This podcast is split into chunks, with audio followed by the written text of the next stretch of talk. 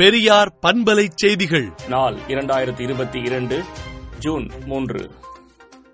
தமிழகத்தின் மறைந்த முன்னாள் முதலமைச்சர் கலைஞர் கருணாநிதியின் தொன்னூற்றி ஒன்பதாவது பிறந்த நாளான இன்று அரசு விழாவாக கொண்டாடப்பட்டது. மேலும் அண்ணா அறிவாலயத்தில் கலைஞர் கருணாநிதியின் உருவப்படத்திற்கு முதலமைச்சர் மு க ஸ்டாலின் மலர்தூவி மரியாதை செலுத்தினார்.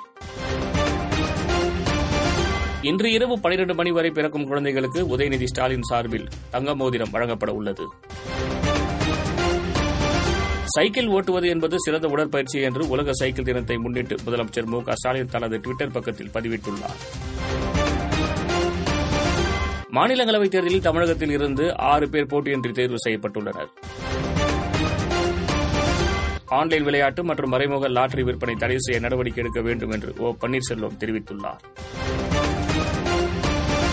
தமிழகத்தில் கொரோனா பாதிப்பு நேற்றை விட இன்று குறைவுதான் என மக்கள் நல்வாழ்வுத்துறை அமைச்சர் மா. சுப்பிரமணியன் தெரிவித்துள்ளார். காஷ்மீரில் பணியாற்றி வரும் அரசு ஊழியர்கள் தங்களை சொந்த மாவட்டங்களுக்கு பணியிட மாற்றம் செய்ய வேண்டும் என வலியுறுத்தி ஜம்முவில் தொடர் போராட்டத்தில் ஈடுபட்டனர். ரயில்களில் இனி கூடுதல் லக்கேஜ் எடுத்து செல்வதற்கு முன்பதிவு செய்ய வேண்டும் என்று இந்தியன் ரயில்வே அறிவித்துள்ளது. இலங்கையில் வாட்டு வரி எட்டு சதவீதத்திலிருந்து பனிரண்டு சதவீதமாக அதிகரிக்கப்பட்டுள்ளது. பொருளாதாரம் பற்றி தனக்கு மிக மோசமான உணர்வு இருப்பதாக எலன் மாஸ்க் தெரிவித்துள்ளார். ஈரான் புரட்சிப் படையின் மற்றொரு தளபதி இன்று மர்மமான முறையில் உயிரிழந்தார். கைத்துப்பாக்கி சட்டங்களை கடுமையாக்க வேண்டும் என்று சட்டம் இயற்றும் வல்லுநர்களை பைடன் வலியுறுத்தியுள்ளார். விடுதலை நாளேட்டை விடுதலை டாட் இன் இணையதளத்தில் படியுங்கள்.